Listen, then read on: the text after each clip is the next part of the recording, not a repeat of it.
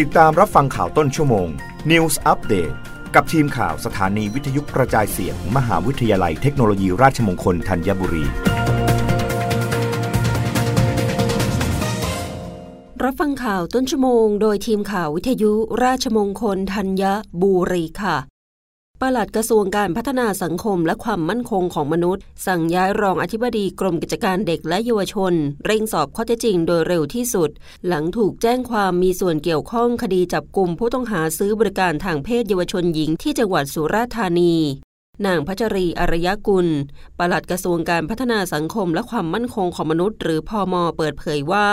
จากกรณีเจ้าหน้าที่ตำรวจเข้าจับกุมผู้ต้องหาซื้อบริการทางเพศเยาวชนหญิงอายุต่ำกว่า18ปี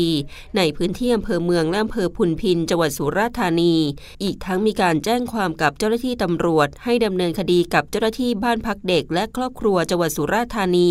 และรองอธิบดีกรมกิจการเด็กและเยาวชนหรือดย.กระทรวงการพัฒนาสังคมและความมั่นคงของมนุษย์ในฐานความผิดเป็นเจ้าพนักงานปฏิบัติหรือละเว้นการปฏิบัติหน้าที่โดยมิชอบนั้น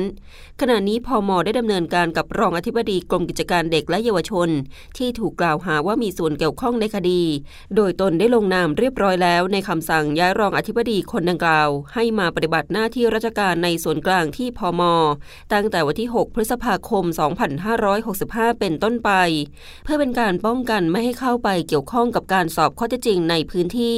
และหน่วยงานที่อยู่ในความรับผิดชอบดูแลของรองอธิบดีดังกล่าวแต่ยังไม่หลุดจากตำแหน่งเดิมเนื่องจากขณะนี้ยังเป็นเพียงข้อกล่าวหาและอยู่ระหว่างการรวบรวมข้อเท็จจริงจากคณะกรรมการสอบข้อเท็จจริงโดยมีผู้บริหารพม.เป็นประธานกรรมการร่วมกับคณะกรรมการที่เป็นนิติกรทั้งนี้ขอให้ประชาชนมั่นใจได้ว่ากระบวนการสอบข้อเท็จจริงของพม.จะดำเนินการด้วยความโปร่งใสและเป็นธรรมกับทุกฝ่ายอีกทั้งจะทำให้ได้ข้อเท็จจริงปรากฏโดยเร็วที่สุด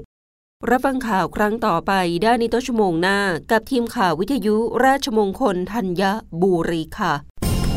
รับฟังข่าวต้นชั่วโมง News Update ครั้งต่อไปกับทีมข่าวสถานีวิทยุกระจายเสียงมหาวิทยาลัยเทคโนโลยีราชมงคลธัญบุรี